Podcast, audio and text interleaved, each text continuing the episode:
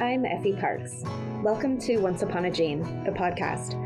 This is a place I created for us to connect and share the stories of our not-so-typical lives. Raising kids who are born with rare genetic syndromes and other types of disabilities can feel pretty isolating.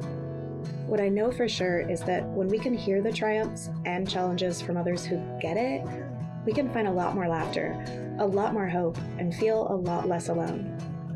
I believe there are some magical healing powers that can happen for all of us through sharing our stories, and I'll take all the help I can get. Hi, everybody. I hope everyone is doing okay in the depths of quarantine. Seattle's been on lockdown for what feels like many moons, and although my salon has been closed since the beginning, I have been lucky enough to check out for a couple hours a week and work on the podcast. And when I see people like my next guest on social media, I give them a follow, and then I get super attached to their kiddos. This stuff is hard. That isn't something that's lost on any of us. But there are bright spots, and I love following those people who can actively find it and share it with others with grace. I encourage you to follow her journey on Instagram. Today, she is sharing about her adorable son, Josh. Her amazing little guy has a rare genetic disorder of obesity. I know what it feels like to be out and about in the world with a son like mine, and enduring the weird staring from kids and adults, and it's not even close to the stares and whispers that this family has probably gotten. Rising above those emotional jabs is tough. Sometimes, you know, depending on the day, people can be very judgmental and cruel. Rare parents watch their kids struggle so much, and we fear about their futures on a regular basis. We grow a very thick skin, but even we are not fully immune to ignorance and unkindness. When people like this family share their story, they're helping to educate us all, helping us to have more compassion and understanding. But I'm going to let her tell you the story. Here's the amazing mom of Josh, Molly D'Angelo. Hi, Molly. Welcome to the show. Hi, Effie. Thank you so much. I'm so excited to talk to you. I know, me too. I've been following you on Instagram for a while now, and I just adore everything about it. So I'm happy to finally meet you. Thank you so much. Oh, it's so sweet. Well, Molly, why don't we just get started? Why don't you tell me about your family, your boys? You have, you're surrounded by dudes. I am. I am completely outnumbered. Even our dog is a boy. I Come swore on. We were going to get a girl, came back with a boy dog. Totally outnumbered. So we have three boys, and um, we're a blended family. My oldest is almost sixteen, and he is mine. I had him at a very young age. And then my middle son is uh, my husband's, and we have them full time. And then our youngest is Josh, and um, he's ours together. And he has a rare genetic disorder of obesity. How old is Josh? Josh will be five in a few months. So currently he's a little over four and a half. Oh, little guy. Is it a genetic mutation that causes the obesity disorder, or is it something else? It definitely is. So in rare genetic disorders of obesity, there's a lot of unknowns still. Um, there's a lot of research being done on a lot of different syndromes. Currently, we believe that we have found Josh's mutation. However, he is the only one with that specific variant change. So he's basically the first reported case with this variant change, which makes things very complex and difficult, as you know, uh, with getting approval from the insurance company and, and getting some services. But it is related to Bardet-Biedl syndrome, which is in the rare genetic disorder of obesity family. And there's a few. Prader-Willi syndrome is more common than some of the others. And then Bardet-Biedl syndrome, um, P O M C is extremely rare. You know, they, they're all falling under the like one in fifty or, you know, fifty in the whole world kind of caseloads. Very, very rare. Good that there are some other ones that you can maybe get under the umbrella at this point.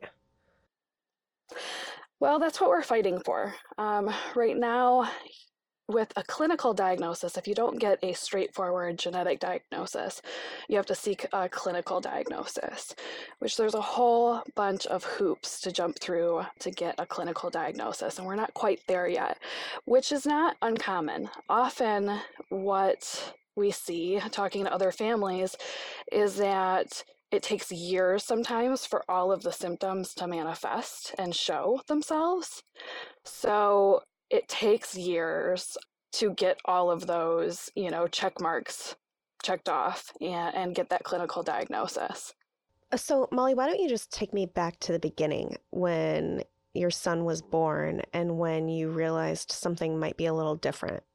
You know, I get asked that a lot, and um, like, you know, when did we start noticing something? We had some idea when I was pregnant that something may be going on. We just didn't know what. Um, we actually had spina bifida come back as a possibility when we were doing prenatal testing. So that kind of planted the seed for us that something might go on.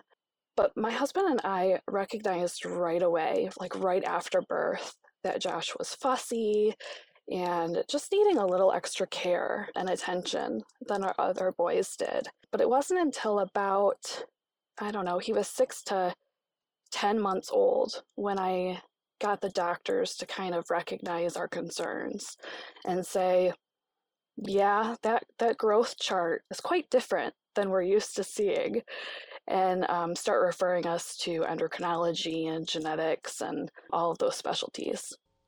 So he was gaining weight as an infant rapidly. He was. I still have Google spreadsheets with every appointment that we had with his weight and his height and what we went in there for and everything. And when you look at the graph now, it started spiking immediately after birth. And it took you sort of banging down your pediatrician's door to listen? Yeah. They weren't concerned about his weight before you?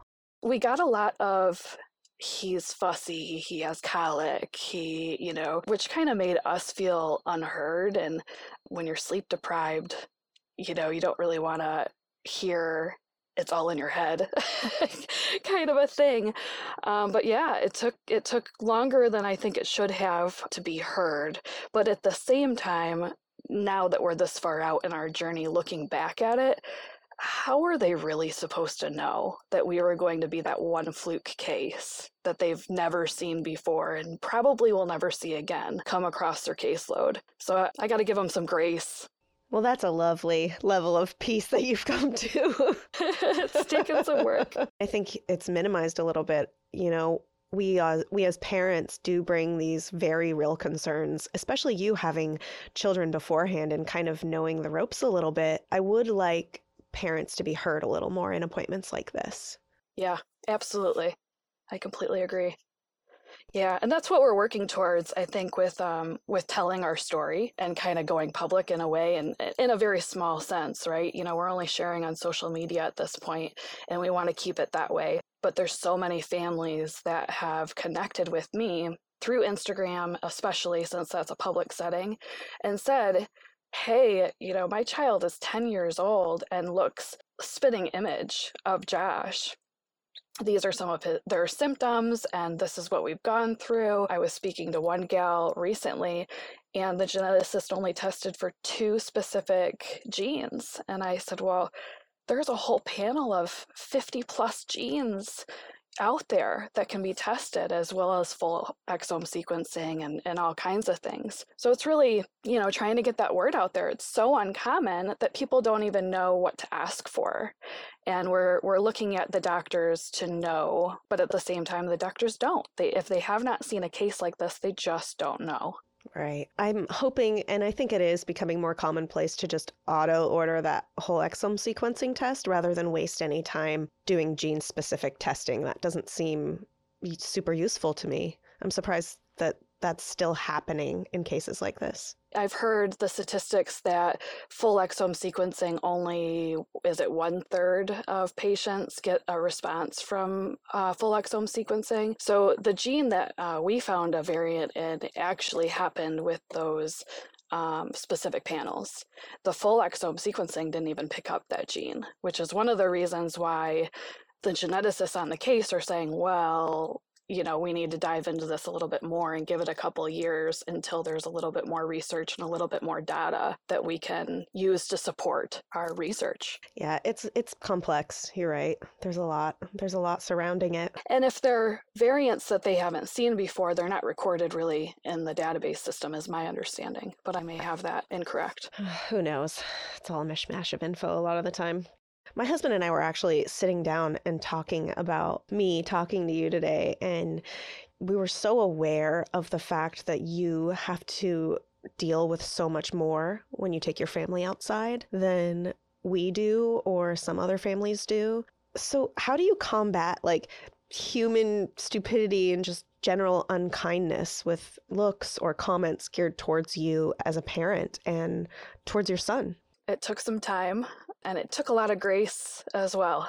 I recall one one time going to the grocery store with, with Josh, and we don't do that too much more now just because it, it's so hard to get him physically into the grocery store and then me pick up groceries with a wheelchair and everything in tow. But at, at the time, he was in a, a stroller, a medical grade stroller. And I remember an older man approaching me. And he was a nice man, and, and I don't feel like his intentions were harmful, um, but he used the R word to describe um, Josh and relate him with, uh, I don't know, a cousin's nephew or, you know, whoever in his family tree.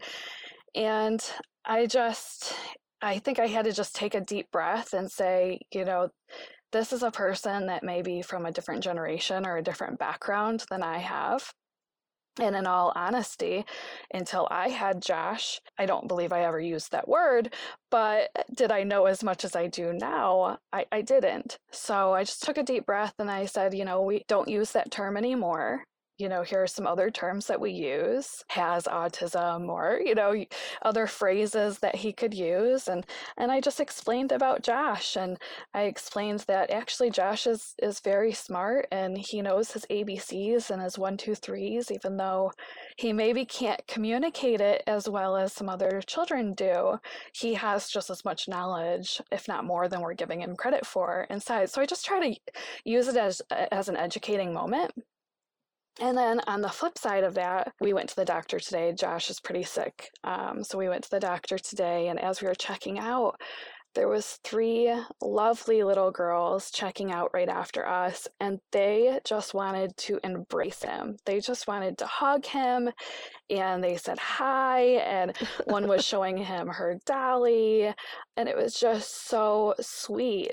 And I had to say, well, you know, he, he may have a cold. You might not want to hug him, but we're so grateful that you want to be his friend, and thank you so much. So you just, I don't know. I mean, I think you have to take it with grace and, and just um, take one moment at a time, you know, and try to educate as many people as possible. Yeah, that's the epitome of grace. Molly, good job, especially in such a such an emotional situation. It could be pretty easy to maybe fall apart in that moment, maybe even ignore him. And yeah, high five to you. That's really impressive.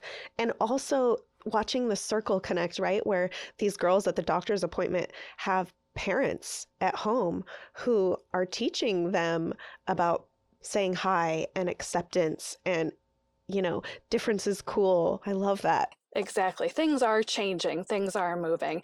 And although we can't educate every single person that we come in contact with, maybe that man that I took the time to talk to did learn something. But there's certainly days where I'm like, I don't have time for this right now. I just need to get moving. I just need to go home.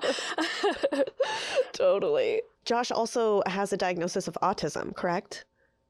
He does, yes. Yeah, okay. And he's in he's in A B A therapy right now. And did he just start developmental preschool as well? We started early intervention through our local school system. When he was about twelve months old, we had our first evaluation done. He was diagnosed officially at eighteen months, which is like the earliest marker that you can get diagnosed. And, you know, I love that you have said so many times is that you really kind of pushed for things because you knew that getting a diagnosis wasn't necessarily a label, but it was getting services and it's moving forward and it's being proactive. Totally. And that's ex- exactly the perspective that I took on it. So the earliest we could get a diagnosis meant the earlier we could get intervention. And statistics show that the earlier you get that intervention, the more helpful it is long-term for your child. So we went to early intervention with our local school district, and we stayed there for a little while, and we did physical therapy through our local children's hospital, our state local hospital, I should say. And then we ended up at a private center, which is where we are now. So they do the A B A, O T, P T, and speech all in one location. Nice. And he goes five days a week. He only does three hours a day right now. Eventually that will increase. And eventually I'm planning on homeschooling. Whoa. Um, and that, that that's our plan moving forward. Dang, girl. Yeah. Yeah. On one hand, I'm I'm anxious about it, um, but on the other hand, it brings me so much joy when I sit down and work with him and do things and see it click. I just know that that's a tool that I'm I must have been given at some point, you know, that this is what I was supposed to be doing. Good. When you know, you know. So how will he have interaction with other kids if he's homeschooled most of the time? How will you incorporate that into his life? Like I said, he loves people. He loves making friends. So we definitely don't want to exclude him or isolate him. He will attend the private center um, for as long as possible.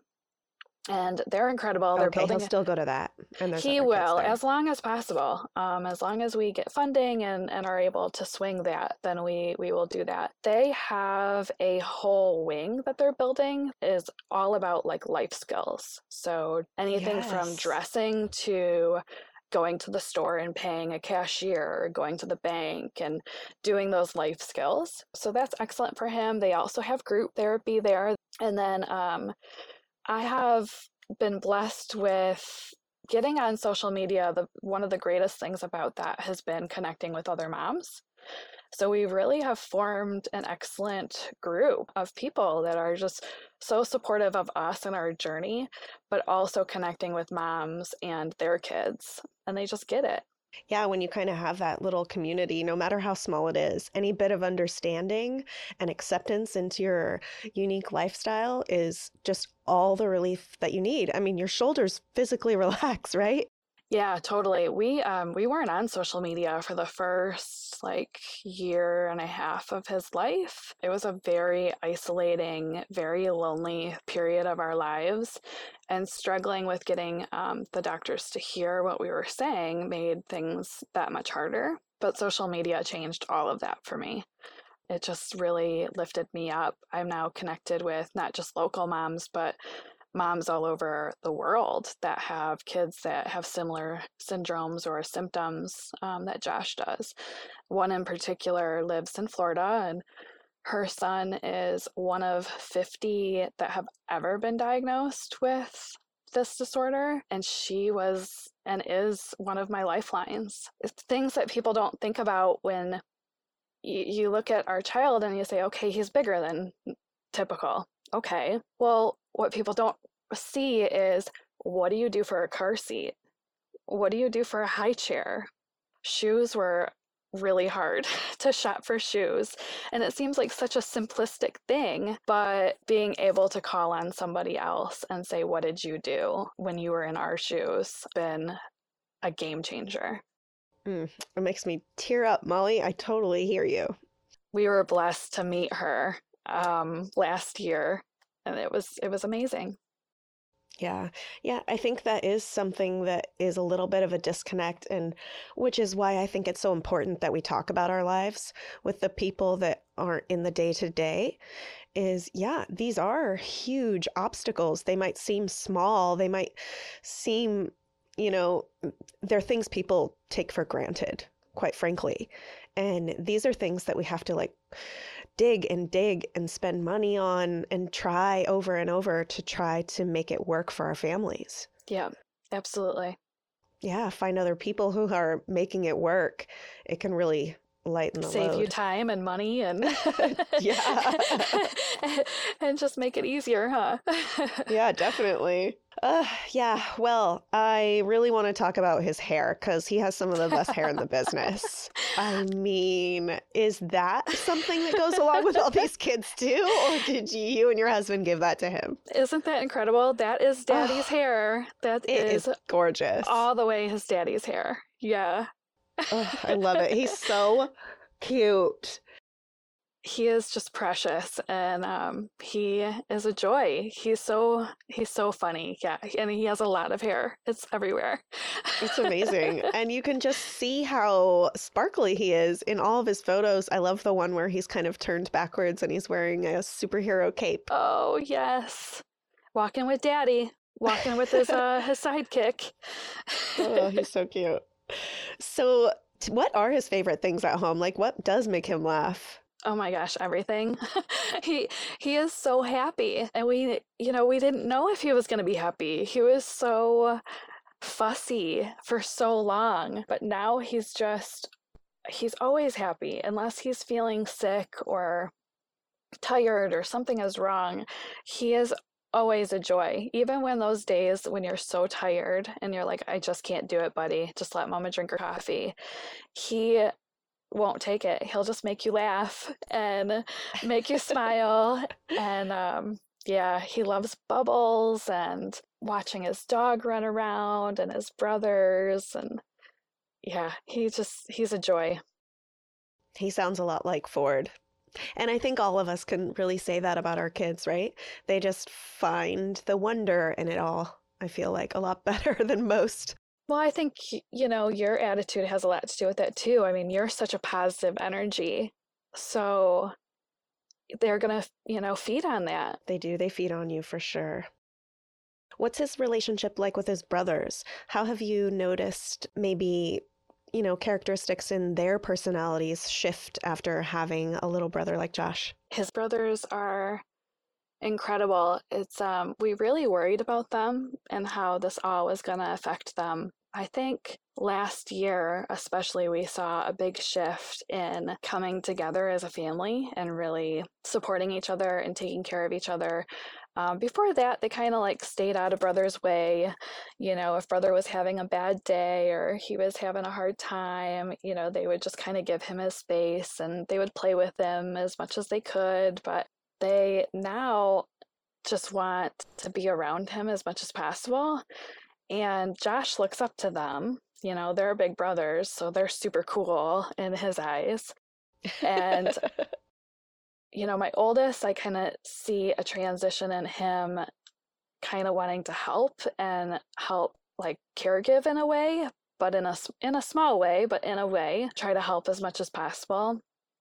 And our middle son is the same way. He's just super loving and, and supportive. Um, and I hear so many stories of these siblings becoming caregivers in, in some sense, some kind of care job or career in their futures.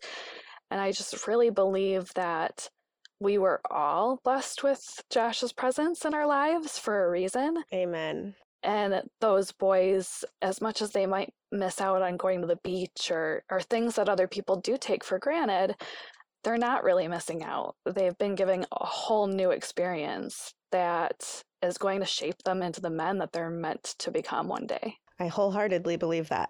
And I think that's for everyone in the family, right? Like even beyond the immediate siblings and mom and dad. Totally. I've seen it time and time again. It's really a beautiful thing to watch. And yeah, just coming back down and really consciously embracing what's in your life and what choices do you want to make with it? Yes.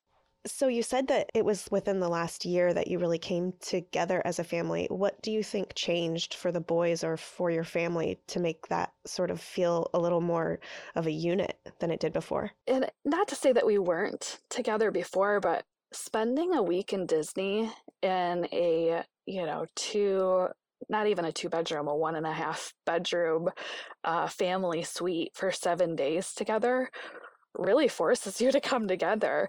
I, I was really worried about it. Like, how are we all going to handle being in that small of a space for that long? But it just clicked. We just all jived and we just, yeah, it was, I think it was a turning point. We really had a bonding experience. I love that. You all knew like all the jobs that had to be done to get it all going. Yeah. And we said going in too, like we weren't going in with any expectations. We weren't going in with, we have to do all of these things while we're there.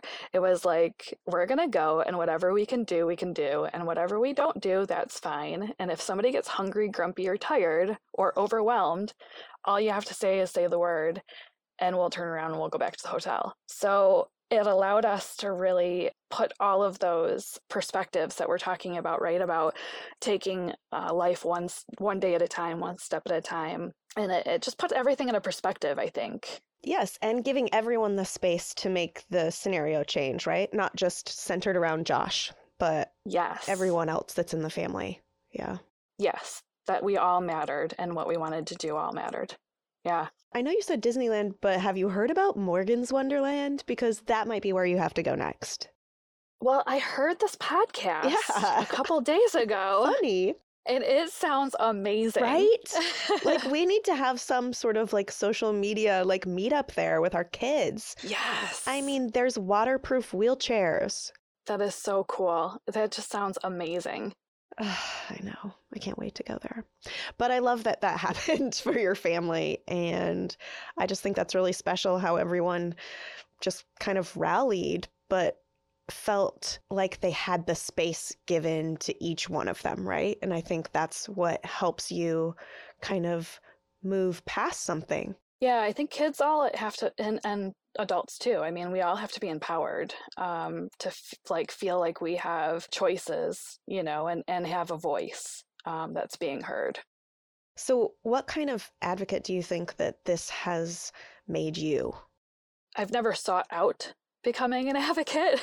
um, it just kind of happened, which means that it's my purpose, right? It must be some type of calling that I, I'm meant to do. But yes. um, I, I'm a parent advocate um, for Joshua, and um, have just fallen into a position of being a voice for these rare genetic disorders of obesity um, and spreading the word on a positive format. So we are very careful about where we share our story. We're very vigilant and, and cautious about protecting everyone's privacy and, you know, my older boys, um, protecting, you know, their privacy. But putting our story in a positive way um, and educating people that, that this is a thing, that not all people with um, obesity just eat all day and sit around. It's it's actually a thing.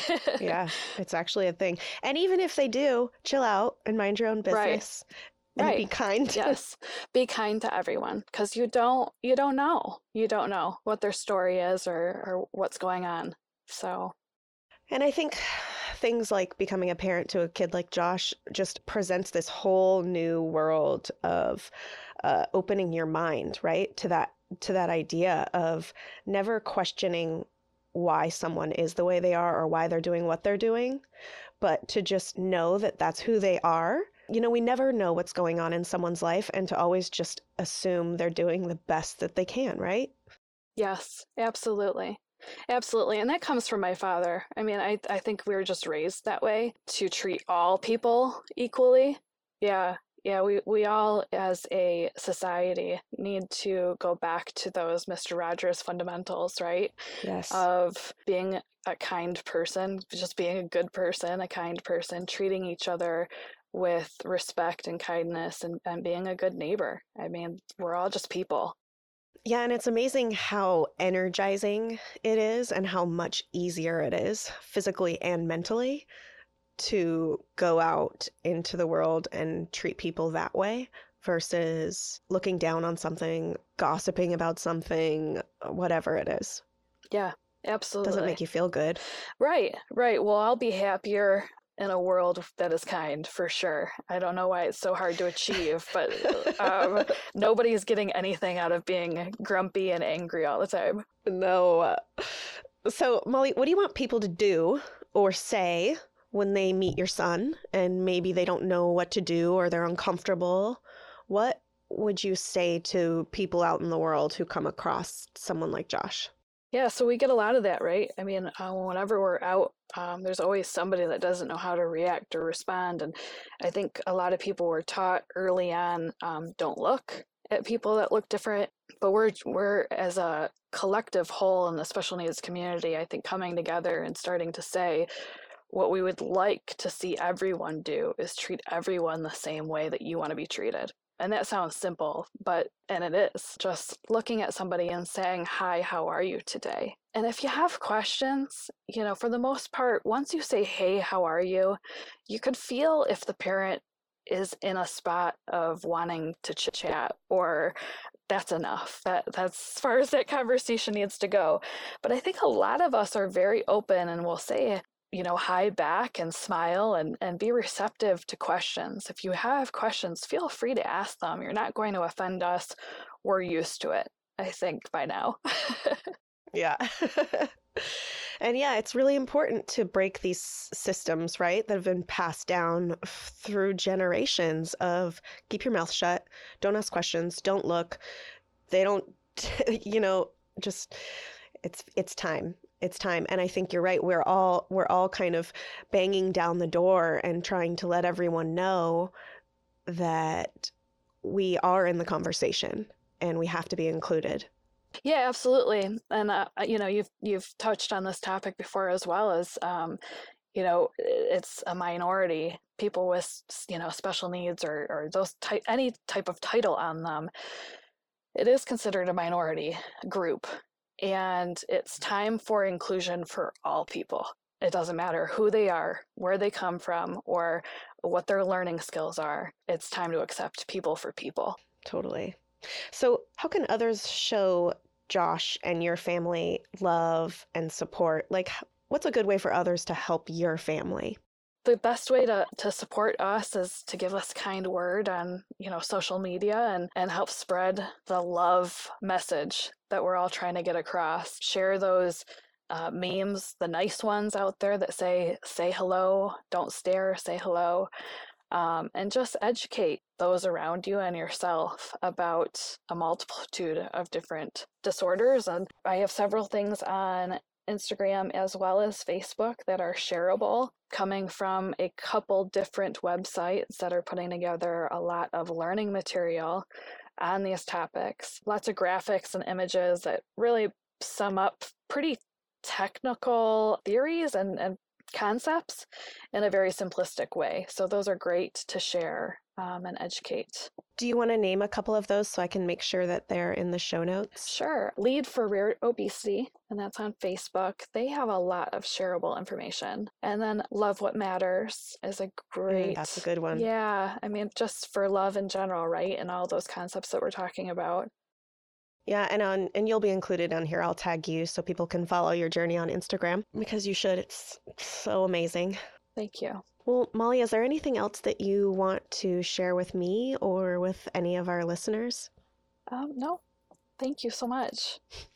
You're so welcome. Thank you for joining me. I really appreciate you taking the time out, especially when jo- Josh was sick today. I'm all about helping anyone spread some awareness, and I really appreciate it. So thank you. I'm so grateful for you. Thank you. You're so welcome. I hope you've been enjoying this podcast. If you like what you hear, please share this show with your people, and please make sure to rate and review it on iTunes or wherever you get your podcasts. You can also head over to Instagram, Facebook, and Twitter to connect with me and stay updated on the show. If you're interested in sharing your story, or if you have anything you would like to contribute, please submit it to my website at effie parks dot com. Thank you so much for listening to the show and for supporting me along the way. I appreciate y'all so much. I don't know what kind of day you're having, but if you need a little pick-me-up, Ford's got you.